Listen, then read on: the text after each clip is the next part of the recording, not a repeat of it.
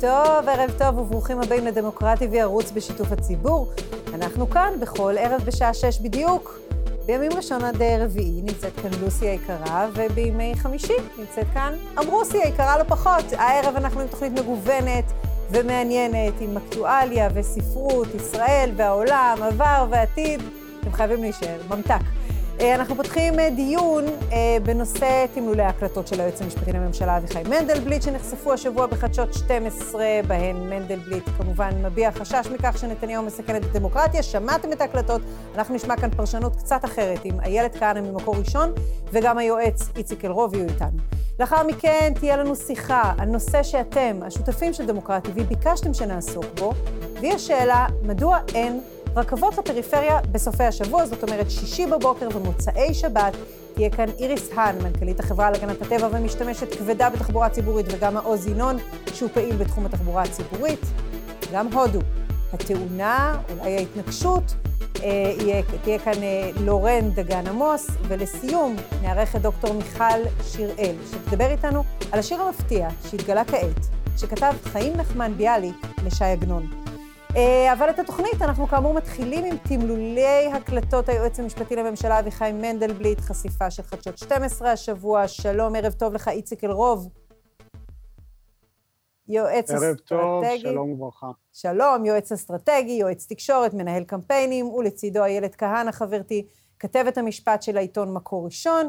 לפני שנשמע את הפרשנות שלכם, בואו נראה את התמלולים. אבל ראיתי התגלגלות למקום של נאמנות אישית, שזה אומר סכנה לדמוקרטיה.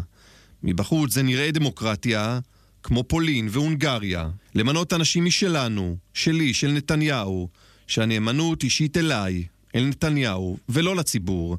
המלחמה הפכה להיות קרב על הנאמנות הציבורית. התפקיד שלנו, היועץ המשפטי לממשלה, עיתונות חופשית שניסו לשנות את ה-DNA שלה. אני חושב שאנשים לא ראו את זה, זה היה מאוד מתוחכם, אבל זה קרה המהלך הזה. זה התחיל מדברים קטנים, יועצים משפטיים של משרדי ממשלה, אבל זה משנה את ה-DNA שלנו. תביאו שמרנים, רפורמטורים, אבל אי אפשר להביא שופטים שלנו שישמרו עליי, על נתניהו, שידאגו לי, לנתניהו, ותביא פרקליט כזה ויועץ משפטי כזה, ומשנים ליועץ כאלה, ומפכ"ל משלנו וכן הלאה. כל המקומות האלה. זה פשוט יכול לפורר אותנו מבפנים. זה דבר שלא חשבתי, לא האמנתי, לא ציפיתי. גם אחרי ההחלטה על כתב האישום שהיה לי קשה איתה, מודה, היה לי קשה, גם אחרי זה לא האמנתי שזה ילך למקומות האלה. בלי לשים לב, פתאום מצאנו את עצמנו במלחמה על הלגיטימיות של היועץ המשפטי לממשלה, על ה-DNA של העם היהודי ומדינת ישראל בתקופה המודרנית. כל הסיטואציה של מינוי פרקליט מדינה ולא היו לי משנים, זה רע מאוד לתפקיד, אבל לא היה לי מה לעשות. האופציה האחרת היא לקבל אנשים משלנו, של נתניהו, מבפנים. אין דבר גרוע מזה. איילת כהנא, הציבור הישראלי רואה את ההקלטות, את התמלולים האלה בקולו הערב של גיא פלג, ומצקצק אה, צקצוק נמרץ. אה, השאלה היא, מפני מה הצקצוק? מה רואים בימין ומה רואים בשמאל כששומעים את הטקסטים האלה? תשמעי, אני חושבת שאת אה, ממש נוגעת בנקודה, אמילי, כי הטקסטים האלה באמת אה, אה, גורמים גם לשמאל וגם לימין להגיד, הא, צדקנו, אני אסביר. אה, ברגע שמנדלבליט אומר איך שנתניהו הרס את הדמוקרטיה, הוא בעצם מאשר... רגע, זה היה איציק שנכנס לנו פה בקולו הערב לא פחות, עוד מעט הוא יהיה איתנו. כן, איילת, תמשיכי. אז אני אמשיך. אז אה, כמו שאמרתי, באמת אה, כשמנדלבליט אומר שנתניהו הרס את הדמוקרטיה, הוא למעשה מאשר את מה שהשמאל כל הזמן טוען. אה, נתניהו הרס את הדמוקרטיה, לכן צריך להוציא אותו מבלפור, לכן צריך להחליף אותו וכולי. מצד שני, כשאנחנו שומעים את היועץ המשפטי לממשלה, אמנם לא בקולו אלא בקולו של גיא פלג, אומר בשיחה סגורה שהפרקליטות למעשה היא זו שהורסת את הדמוקרטיה. הרי מה הימין טוען? שהפרקליטות מתנהגת כאיזושהי גוורדיה משפטנית מאוד מאוד מסוימת שפועלת נגד האינטרסים של הימין, ששומרת בעיקר על עצמה, ומנדלבליט אומר את זה ב- ב- ב- כמו שמופיע בפרסום. אה, אנחנו צריכים לשמור על ה-DNA שלנו, אנחנו צריכים למנות אנשים משלנו, לא אנשים של נתניהו. אה, ככה שאני חושבת שגם בשמאל וגם בימין אה, אולי קצת נהנו לשמוע את הדיווח הזה של, של גיא פלג. אוקיי, כן. בוא נשמע את איציק אלרוב, יועץ התקשורת, שלום לך. נתניהו הורס את הדמוקרטיה, מנמק מנדלבליט בשיחות סגורות, ובעצם נותן הוכחה שמסייעת למי? לצד שתומך בנתניהו או לצד שמתנגד לנתניהו? מה שיפה בדברים של מנדלבליט זה שכל צד מתחזק בעמדותיו עם העמדות שמהן הוא הגיע מהבית, אה, שאיתן הוא הגיע מהבית.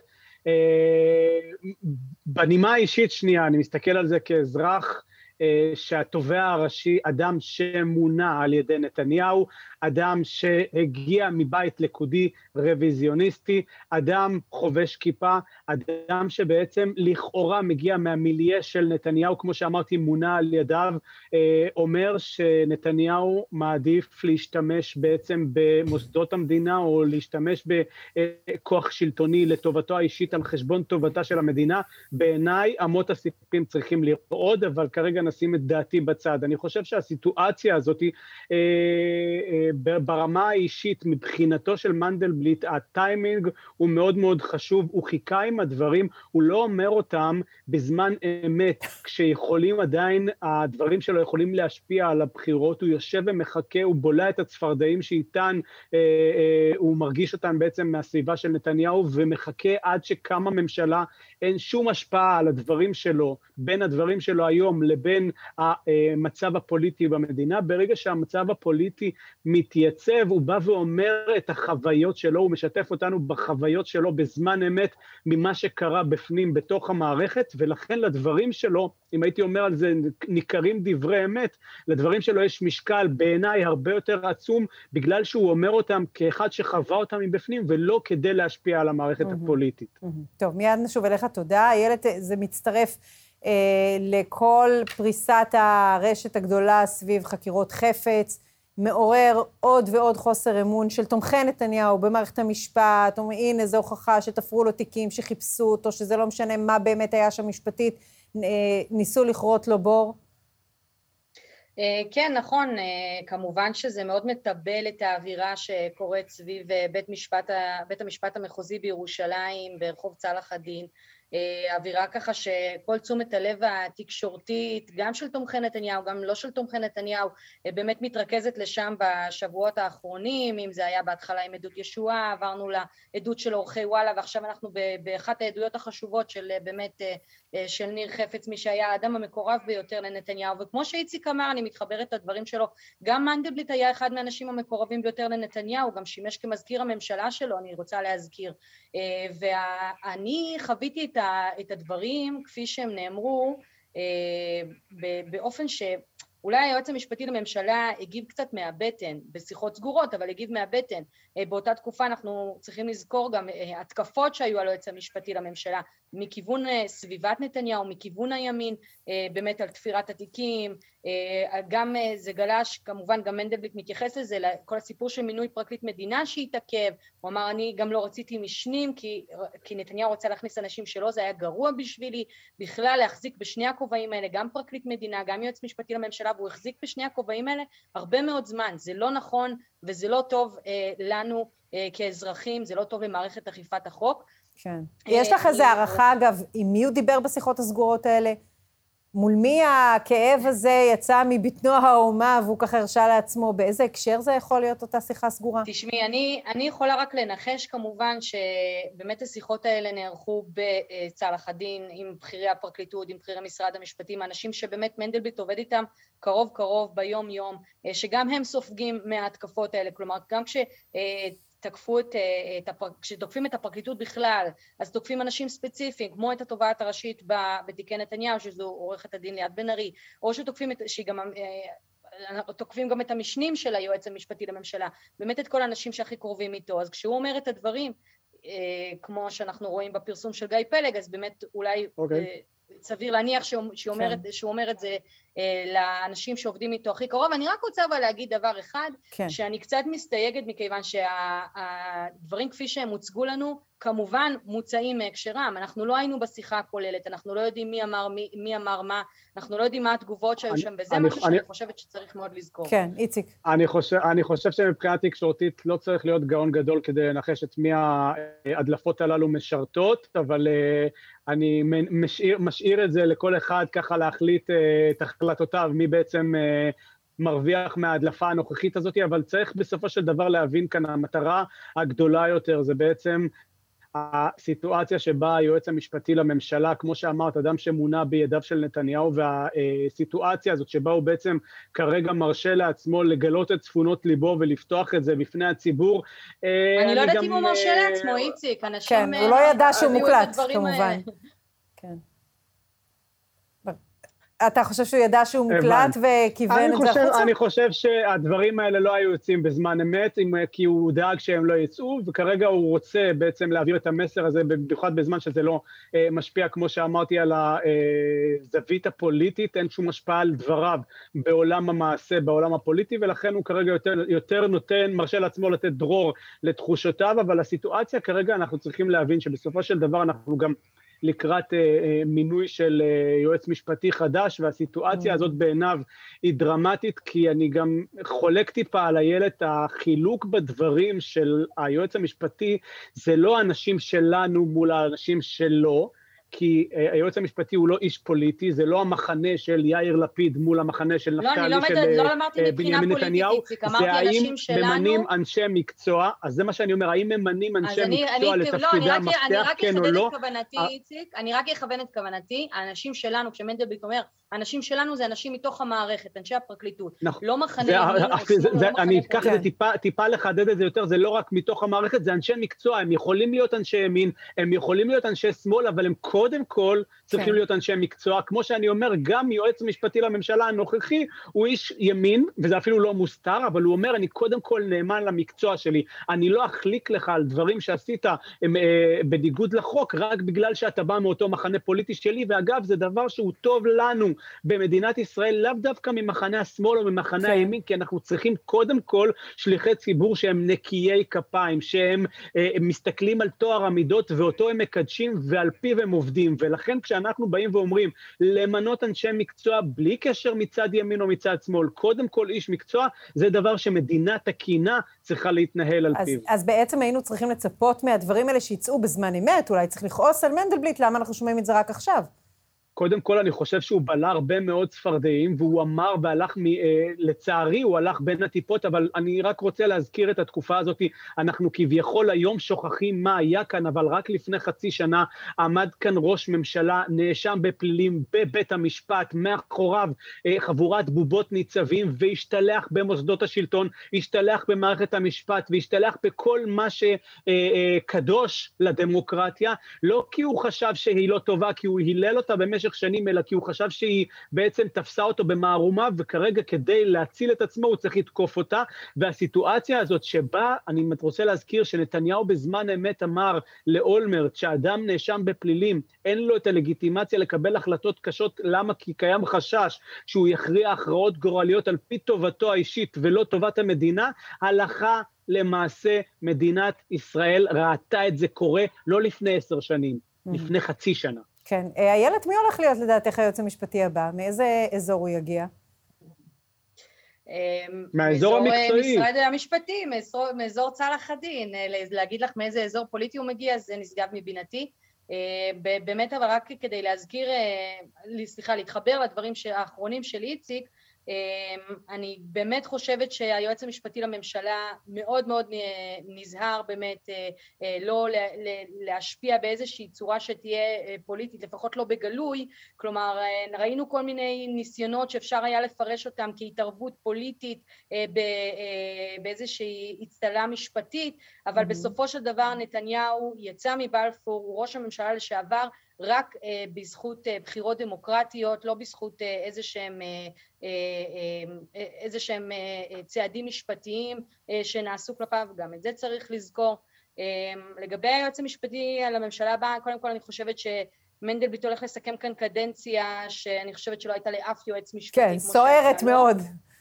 בהחלט, ואני חושבת שזה בדיוק מה שאני אומרת, אני חושבת שהתקופה אה, של היועץ המשפטי לממשלה הבאה תהיה סוערת לא פחות. והציון שהיית נותנת למנדלבליט על הקדנציה הסוערת הזאת?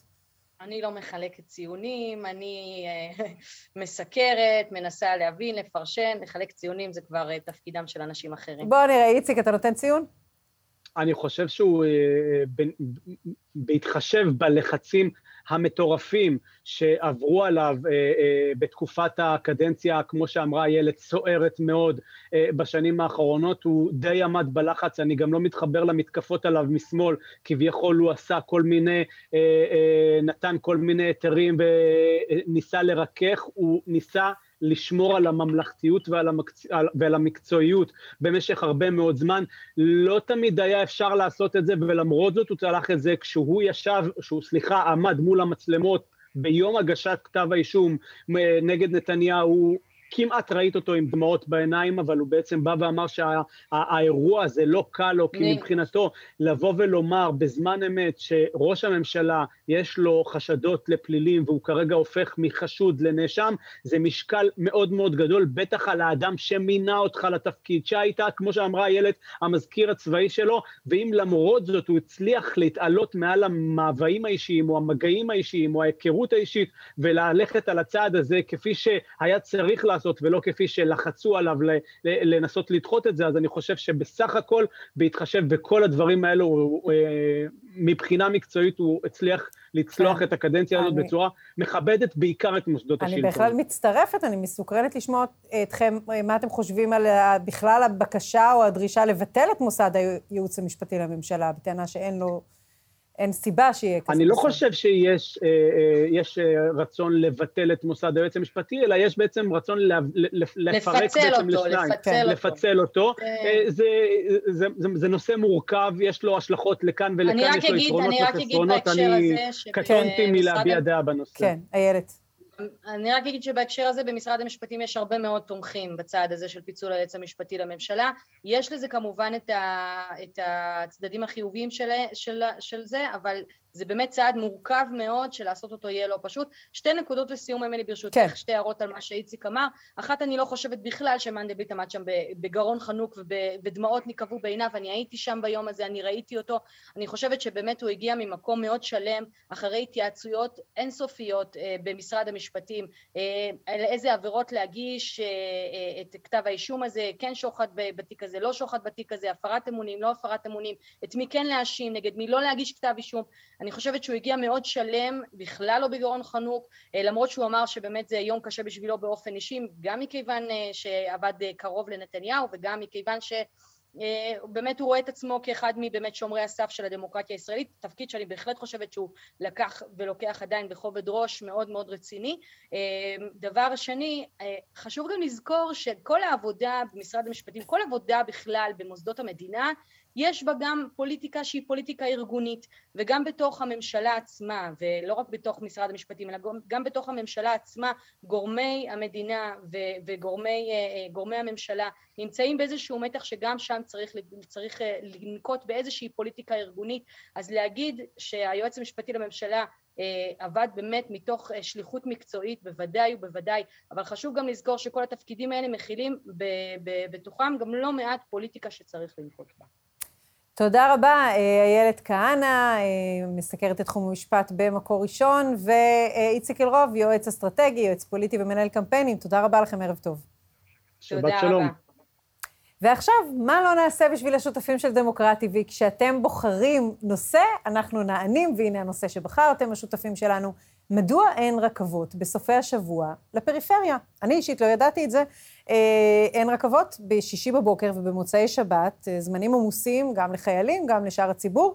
אה, אנחנו אומרים שלום וערב טוב לך, איריס האן, מנכ"לית החברה להגנת הטבע. ולצידך מעוז ינון, פעיל בתחום התחבורה הציבורית, קבוצת בר רכבת, שלום. היי, ערב טוב לך. ערב טוב. נתחיל איתך, איריס, מה בעצם המצב, למי שלא עוקב או לא מספיק משתמש ברכבות, מה בעצם המצב בסופי השבוע? המצב בסופי השבוע, כמו גם בלילות, הוא מצב שאין שירות רכבתי. מה שקרה הוא שאחרי שבתקופת הקורונה הרכבת הושבתה, היא חזרה לפעילות אה, מאוחר מדי לטעמנו, היה צריך להילחם כדי שהרכבת תחזור לפעילות, זה היה רק אחרי שחזרו החתונות וחזרו עוד הרבה דברים, אה, והיא חזרה באופן מאוד חלקי. היא חלקה, חזרה בהתחלה אה, כשהשירות הרכבתי נגמר רק בשעה שמונה בערב בין תל אביב לחיפה ורק אחרי מאבק שמעוז ואני היינו שותפים לו, היא חזרה עד השעה עשר בערב, גם בתדירות נמוכה יותר, אבל רק עד עשר בלילה, ובסופי השבוע, ימי שישי ומוצאי שבת, לא חזרה מאז ועד היום, ולמעשה הפריפריה מנותקת מהמרכז. היא, הרכבת שלא חזרה באותם סופי שבוע ולילות, הם רק הרכבות לקצות הארץ? זאת אומרת, רכבת תל אביב-ירושלים כן פועלת? לא, לא, תל אביב-ירושלים, למרות שהיא מחושמלת, עדיין לא חזרה לפעול. אה, זה לא עניין רק של הפריפריה, זה עניין של משתמשי התחבורה הציבורית בכלל?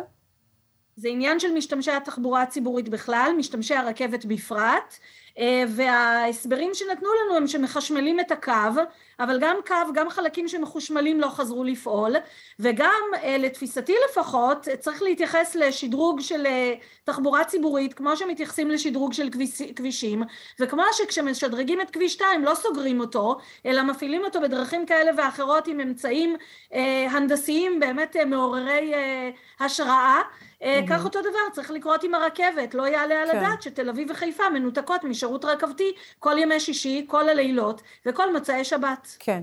אה, אני רוצה לשאול אותך, מעוז ינון, לפני שנדבר על אה, עולם הערכים והסדר העדיפויות במדינה, מה בעצם הרכבת אומרת? הרכבת אומרת שנדרשת השבתת, השבתת הקווים לטובת החשמול, איך אפשר לפתור את זה? זהו, מה שהכי כואב, אחד הדברים הכי כואבים שהרכבת לא באמת אומרת. ממש צריך לחלוב ולסחוט מהם את המידע, וכל פעם התשובות שלהם משתנות ולכל פלטפורמה הם נותנים תשובה אחרת. בתגובות שלהם בעמוד הפייסבוק של רכבת ישראל הם אומרים שהם יחזרו ב-2025. אה, בכירים במשרד התחבורה עד לא מזמן טענו שהם יחזרו ב-2023. כתבות בעיתונים אומרות שרק ב-2030 13 שנה אחר, אחרי שהתחילו לחשמל, יסיימו את הפרויקט. אז הרכבת לא אומרת, הרכבת בעיקר מסתירה מידע מהציבור, והחברות שלנו בארגון 15 דקות, ארגון נושאי התחבורה הציבורית, הגישו שאילתה לבקשת חופש מידע למשרד התחבורה, על מנת שיפרסם את לוחות הזמנים של פרויקט החשמול. ואפילו, אני ממש עצוב, עצוב להגיד, אפילו משרד התחבורה לא יודע מה לוחות הזמנים, ושלחו אותה לרכבת, אמרו שהמידע נמצא ברכבת.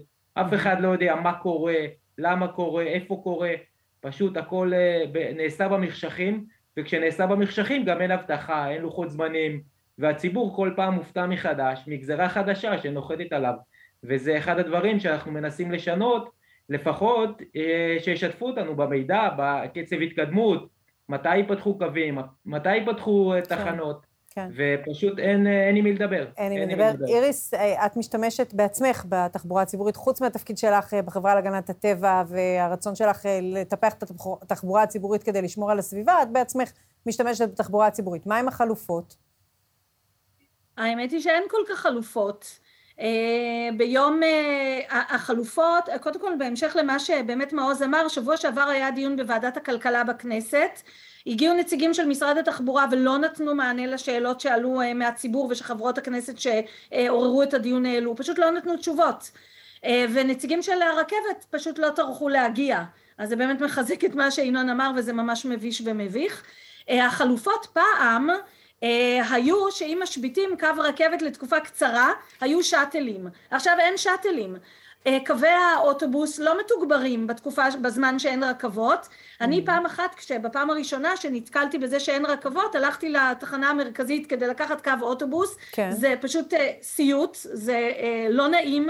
זה uh, תחבורה ציבורית שקשה לקרוא לה שירות, uh, שירות שהוא uh, נאות ולמעשה משאירים את הפריפריה מנותקת uh, ואין למעשה חלופה הולמת.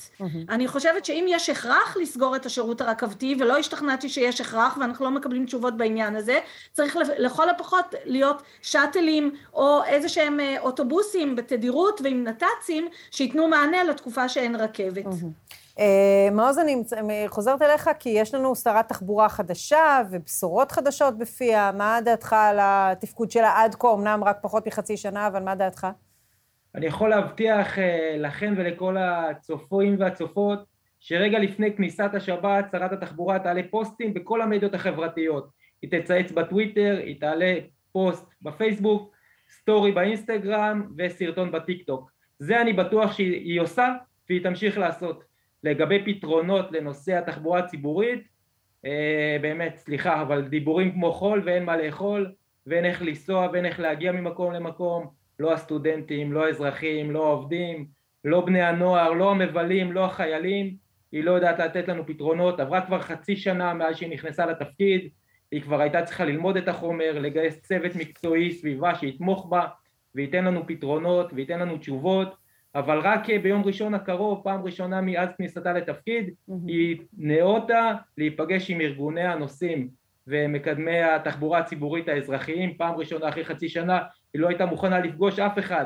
לא מעוז, מעוז, תן קרדיט קטן, מי הם ארגוני הנוסעים? אנחנו ניתן להם פה כפיים. 15 דקות, הזכרת, קבוצת נכון, ברכבת.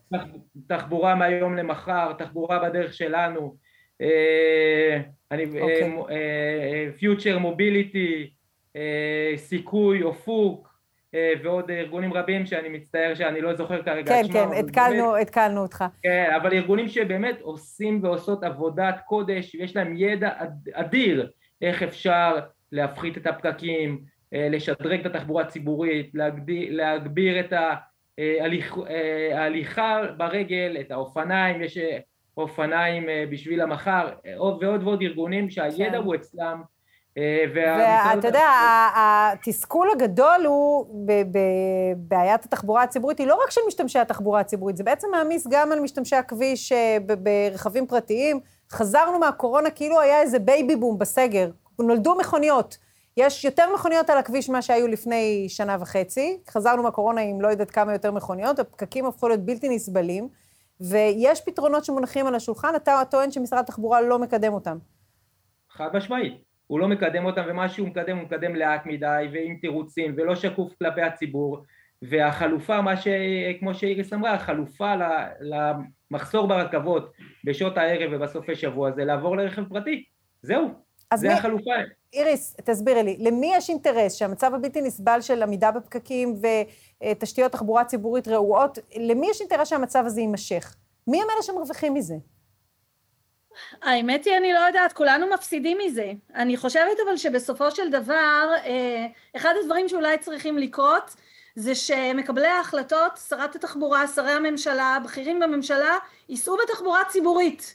אה, לא יצמדו לרכב הפרטי שלהם, אלא יוציאו את הדבר הזה אה, וייסעו אה, עם הרב קו ויבינו מה זה. אני חושבת שאחרי שהם יחוו את זה ולא יהיו צמודים לרכב שלהם כל הזמן, חלקם גם עם נהג, הם יבינו במה מדובר. בסופו של דבר כולנו מפסידים. זה זיהום אוויר, זה זמן, זה עצבים, זה תאונות דרכים. את כל הזמן הזה אפשר היה ואת כל ה... באמת אנחנו המדינה הצפופה ביותר בעולם המערבי. אין שום עתיד סביבתי לישראל, או עתיד בכלל לישראל בלי תחבורה ציבורית. רגע, לא שנייה, לא אבל בואי, בואי, בואי רגע נעשה סדר. הסיפור הוא שאתם, ארגוני הסביבה, רציתם שהרכבת תהיה יותר ירוקה, לכן התחיל תהליך החשמול, וזה מה שמעכב את האפשרות להשתמש ברכבת. יכול להיות שהיה עדיף להישאר ברכבת הישנה, קצת מזהמת, לא. אבל להשתמש בתחבורה ציבורית? לא. אין לנו שום דבר נגד החשמול, אנחנו בעד פרויקט החשמול, אבל כמו שאמרתי קודם, כשמשדרגים כביש, נותנים מענה לנושאי הכביש. נסעתי ביום שישי בלית ברירה ברכב בכביש 2, וכביש 2 כשמשדרגים אותו, זה פשוט לא יאומן, עם גשרים, עם uh, כבישים חלופים, נתיבים חלופים, כי זה ברור לאף, לכולם שכביש 2 לא ייסגר כל לילה בשעה 10 ולא ייסגר כל סוף שבוע, כי עכשיו עובדים, שקט עכשיו עובדים, וברכבת זה נתפס כמשהו שהוא לגיטימי, שעכשיו כדי לעבוד סוגרים את הרכבת, וגם קווים שסיימו לחשמל אותם לא חזרו לפעול.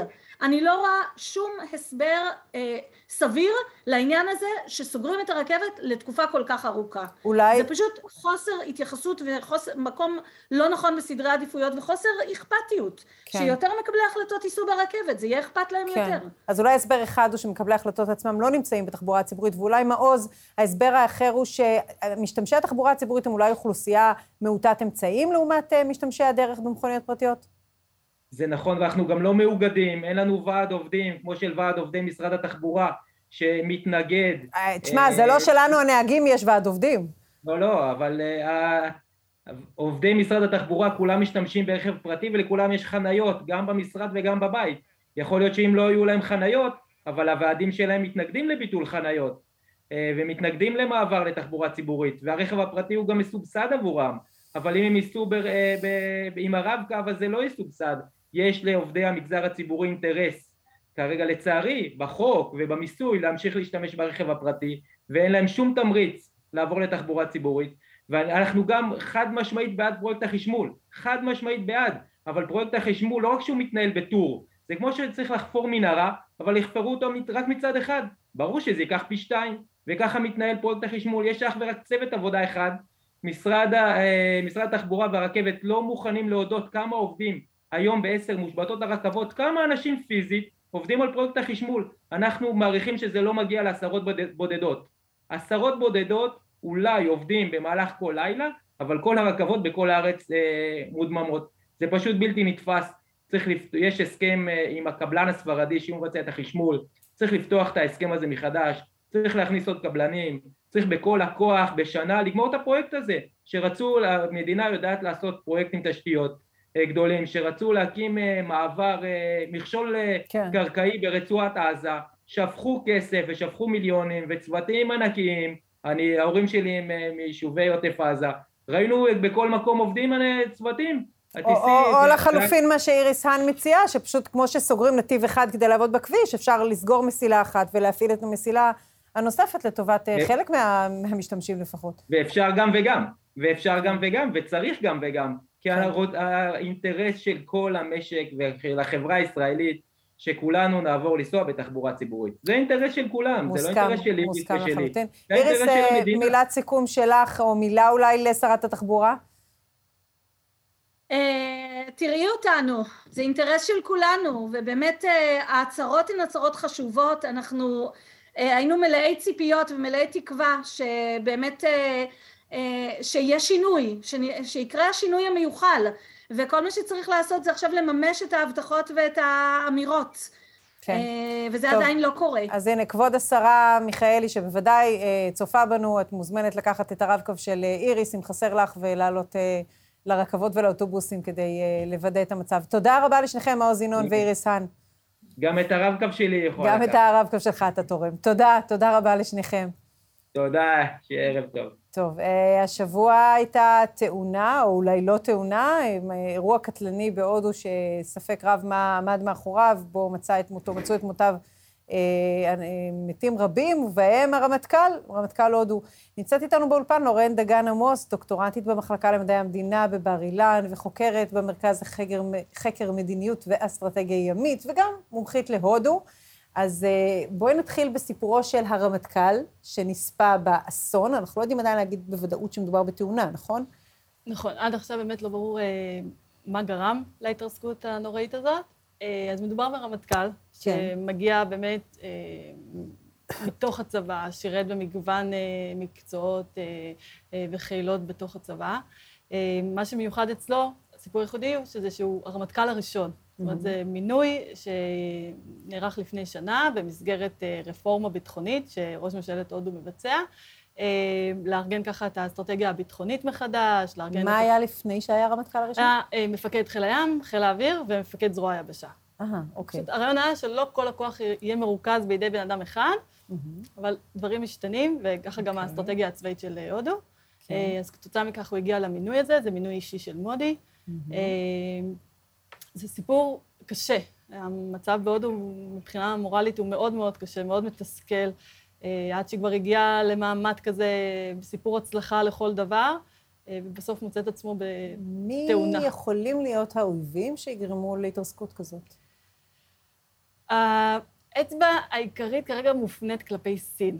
התפיסה היא שבעקבות ביקורת שהרמטכ"ל העביר, אה, סין מחזירה לו אה, ופוגעת בו, אבל זה ממש ספקולציות שרצות ברשתות החברתיות אה, חצי שעה אחרי פרסום ההתרסקות.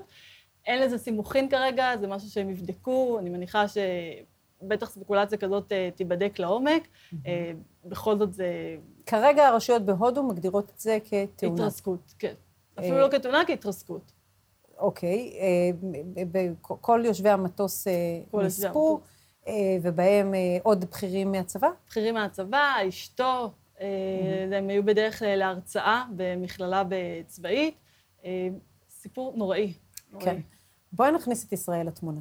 ישראל דווקא, הפעם לא יקרה כלום. זאת אומרת, מבחינה הזאת אנחנו לא מרוויחים ולא מפסידים, זה פשוט תופס אותנו בעיתוי מאוד מאוד אה, רגיש מבחינת העלייה אה, בדרגי הביקורים שהיו אה, בישראל, המפקד חיל האוויר, שר החוץ, מפקד זרוע היבשה שהיה פה לפני כמה שבועות. אז מבחינת ישראל, זה תופס אותנו שאנחנו מול הודו במצב מעולה. שנים לא היינו במצב הזה, קיווינו, ייחלנו להיות במצב כזה, שהיחסים ככה פומביים, העסקאות הרבה יותר רחבות מבחינת תחומים, מבחינת כספים. אמ, זה לא יעכב, זה לא ישלול את העסקאות, mm-hmm. אבל זה מבאס, כי הוא היה okay. אוקיי. איש אה, קשר מאוד חשוב, במיוחד שהוא של מודי, ואנחנו רוצים לתפוס את תשומת הלב שלו, אז נמצא דרך אחרת. אני מניחה שגם המינוי הבא יהיה מינוי של מודי בעצמו. Uh, אני מניחה גם, אבל כן. uh, זה לא משהו שיקרה תוך יום-יומיים. טוב, אז מבט מזרחה באופן כללי, אם זה סין ואם זה לא סין מעורבת בזה, יש שם התנגשות גדולה מאוד בין שני הכוחות האלה, הודו וסין. זה לא משהו חדש, אבל זה הולך ומתעצם ככל שארצות הברית יורדת בכוחה והאיחוד האירופי יורד בכוחו. המבט מופנה מזרחה, מי תהיה המעצמה הגדולה הבאה?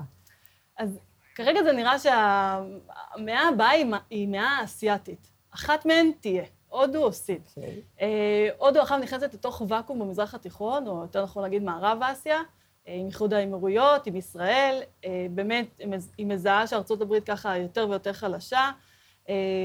כל הסיפור עם הגרעין האיראני, שהוא לא כל כך קשור להודו, אבל הודו פשוט לא רוצה להתערב בסיפור הזה, אז היא נכנסת לאיזשהו ואקום פה במזרח התיכון, שהיא מצליחה לשתף פעולה עם כולם, עם האיראנים, עם איחוד האמירויות ועם ישראל, שזה המצב המושלם עבורה. אז אנחנו יכולים לשרטט את הציר של הודו, הסכמי אברהם וישראל, כן. ואת הציר הידוע של כן. סין, רוסיה וסוריה. בהחלט. חלק מהכניסה של הודו למזרח התיכון, זה שהיא תופסת את זה שסין כבר uh, תפסה פה מקום, התבססה, ועכשיו היא צריכה להשלים פער. אז זה שוב חלק מההתנגשות הזאת של uh, סין כבר פה, סין מבוססת, עכשיו תורנו לעשות את זה, עכשיו תורנו להתבסס עם המדינות השונות. וזה חלק מהיריבות מאוד מאוד, כמו שאמרת, אה, ארוכת שנים. אבל הן נותנות fight אחת לשנייה. מבחינה טכנולוגית נדמה שסין הם אה, במקום, רצים הרבה יותר קדימה מההודים. אה, נכון, אבל מבחינה כלכלית הודו נושקת אליה, מבחינת אוכלוסייה הודו נושקת אליה. וצבאית? צבאית סין כרגע יותר בתעדוף, אבל כי היא יותר משקיעה.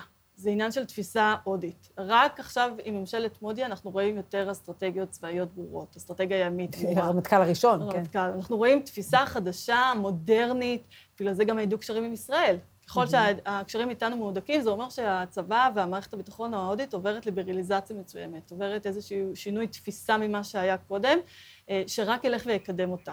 אז אסור לזלזל בהודו, אסור לזלזל ב... אה, אנחנו נוטים לחשוב על הודו כאיזה מקום רגוע ושלב, אבל זה mm-hmm. מעצמה גרעינית. אה, המדינה עם האוכלוסייה אה, מאוד גדולה, אוכלוסייה מוסלמית מאוד גדולה. אסור לזלזל בזה, וצריך לתת mm-hmm. להם להמשיך ולעשות מה שהם עושים עכשיו. ומה שלום הכלכלה ההודית? מעולה. מתחילים לראות התאוששות. תודה ששאלת, כן. כן, מעולה, תודה ששאלת.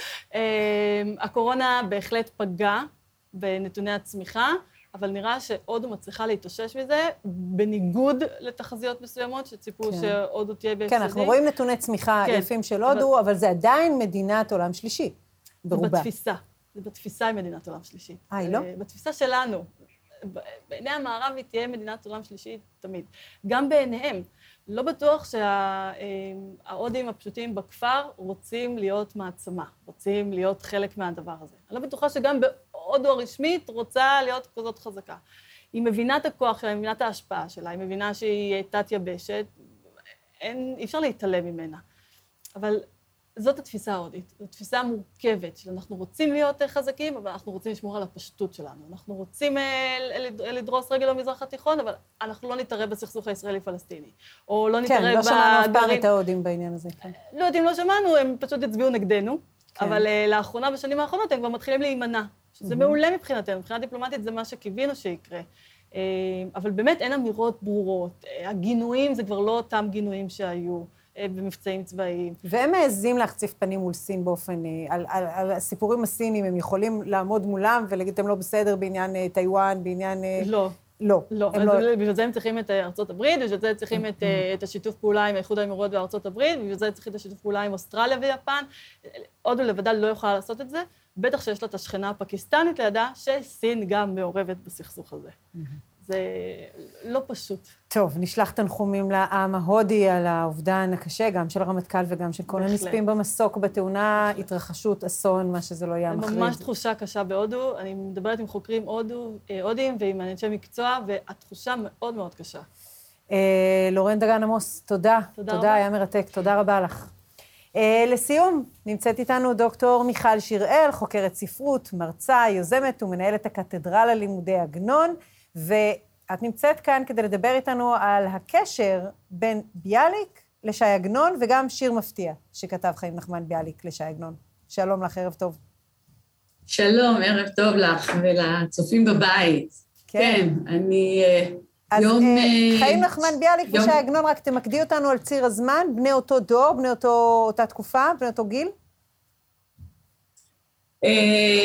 אה, עגנון אה, נולד ב-1887 וביאליק נולד ב-1873 והם אה, שניהם נפגשים בגרמניה בתקופת השהייה השנייה, אה, בתקופת אה, שהייתו של עגנון בגרמניה, אחרי שהוא ירד מהארץ בסוף 1912.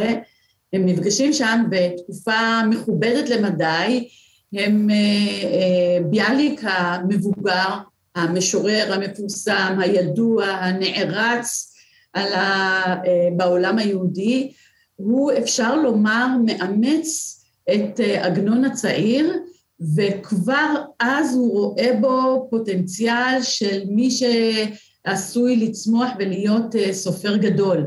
וזה מאוד מאוד מעניין, הנקודה הזאת, שבראשית דרכו של עגנון, כבר ביאליק מזהה את מי שהוא יהיה ב- ב- בעתיד.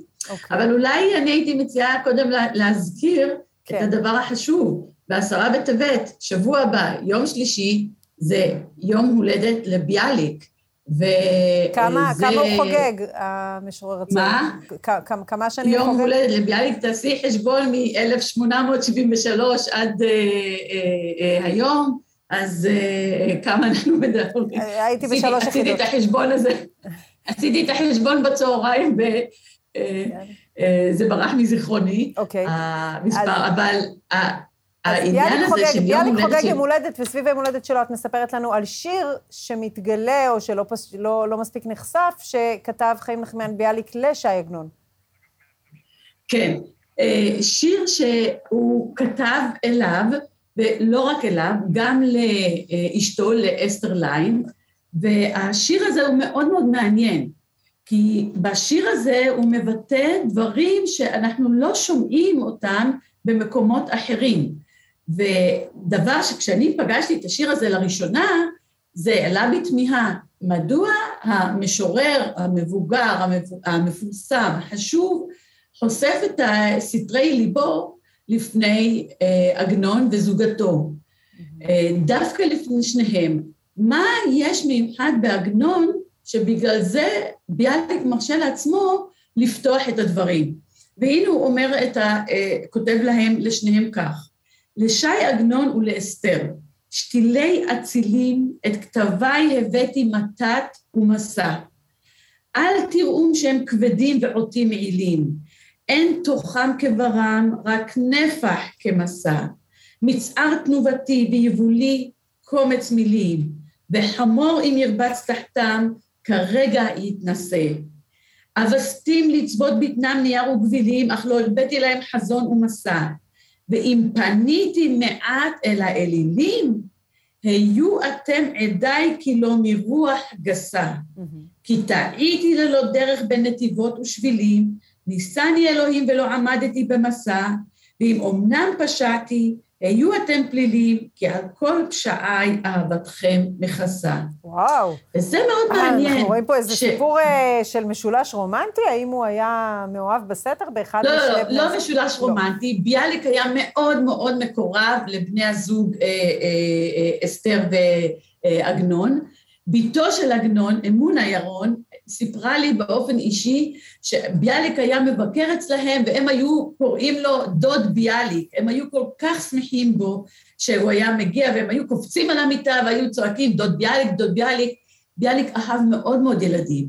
וסיפר לי השבוע המשורר, פרופסור מירון איזקסון, שביאליק אמר לאבי סבו, הוא אמר, כי הוא נין של דוקטור מזיה, הוא אמר לו שאי אפשר לכתוב שירים אם לא שומעים צחוק של ילדים. זאת אומרת, היה חשוב לו מאוד הביקור אצל עגנון והמפגש עם הילדים של עגנון, כן? אבל כאן בשיר הזה, היו אתם עדיי כאילו מרוח גסה, כי טעיתי לדוד דרך בין נתיבות ושבילים, דומני שביאליק יכל לפתוח את ליבו לפני עגנון, כיוון שהוא הבין שעגנון יכיל את המקום הזה שקיים בתוכו, והוא מבין את המקום הזה שמצוי בתוכו, את המסע חיים הזה שהוא, שביאליק אה, אה, עשה, צריך לזכור, ביאליק גדל... כן, בואי רגע נדבר על משהו שמחבר בין הצמד, צמד ענקי הרוח האלה, הם שניהם פעילים בתקופה שבה ההשכלה והחילוניות אה, לוקחים לעצמם נחלה עוד ועוד בקרב היהדות, גם בארץ וגם מחוץ לארץ. והם שניהם נמצאים רגל אחת, גם אצל שי עגנון וגם אצל אה, ביאליק רואים את זה, רגל אחת נמצאת בערכי החילוניות, המערב וההשכלה, אבל רגל שנייה בבית המדרש. אני רוצה לדייק, אני חושבת שלא רגל אחת פה ולרגל אחת פה. אפשר לראות את זה, שכל נפשם ו- ורוחם מצויה בעולם בעולם המסורת, בעולם הישן, וגם כל נפשם ורוחם מצויה בתוך התהליך המודרני, גם פה וגם שם. אפשר לראות את זה מאוד מאוד יפה אצל אה, אה, אה, עגנון וגם אצל ביאליק, כי כשהם שניהם כותבים על העולם הישן, הם באים אליו מאהבה. הם כותבים עליו באהבה רבה, הם כותבים עליו כשברור שהם חלק בלתי נפרד מתוך העולם הזה, והעולם הזה יושב בתוכם. שימי לב איך שהוא אומר את זה בביאליק בשיר אחד, משוט מברחקים ממקומות נדדתי, כציפור מים אל בית אמי הרדתי, והוא ממשיך בשיר שאני מניחה שאין לנו כל כך את הזמן כן. לקרוא בזה. גם עגנון בספר אורח נטל אלון, שאנחנו בקתדרה ללימודי עגנון לומדים אותו עכשיו כל יום ראשון, זה פשוט מדהים. אנשים מכל קצות הארץ, בשעה שש יושבים ללמוד את אורח נטל אלון, שעגנון כותב אותו על עירו, בוצ'אץ'. כן. והוא את יודעת, דוקטור מיכל, את, את לא צריכה להבליע פרסומת אה, סמויה, את יכולה פשוט להגיד, בואי נזמין את הצופים שלנו להצטרף לשיעורים שלכם על עגנון, איך אפשר להצטרף? תודה רבה. אפשר להצטרף בשתי דרכים. א', למצוא את הקתדרה ללימודי עגנון ב, אה, אה, במרשתת, ב', אפשר ליצור קשר ב-055-665-4165, אבל תרשי לי ברשותך, כן. ביום שלישי אנחנו חוגגים ברוב עם את היום הולדת של אה, עגנון, ובצורה מיוחדת, הכניסיני תחת כנפך, אומר, סליחה, לא עגנון, ביאליק. של ביאליק. אומר ביאליק, הכניסיני תחת כנפך, אומר ביאליק, ארבע משוררות יספ, יספרו על עגנון, שבתוך, על ביאליק שבתוכם, כן, על ביאליק שבתוכם זה המשוררות מהשורה הראשונה, חווה פנחס כהן, יערה בן דוד, ריקי דסקל, מרים שפר, כל אחד, וכאן אפשר יהיה לראות את ההשפעה הגדולה של אה, ביאליק על, על, על השירה העברית, על הספרות העברית, על עולם הרוח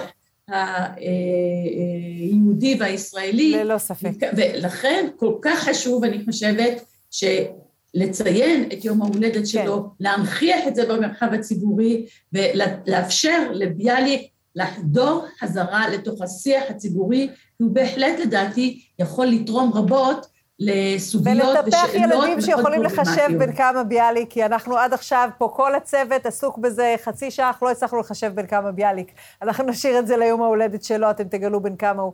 Uh, תודה רבה לך, דוקטור מיכל שיראל, על הקשר המיוחד בין ביאליק לבין שי עגנון, וגם השיר המסקרן שקראת לנו. תודה רבה.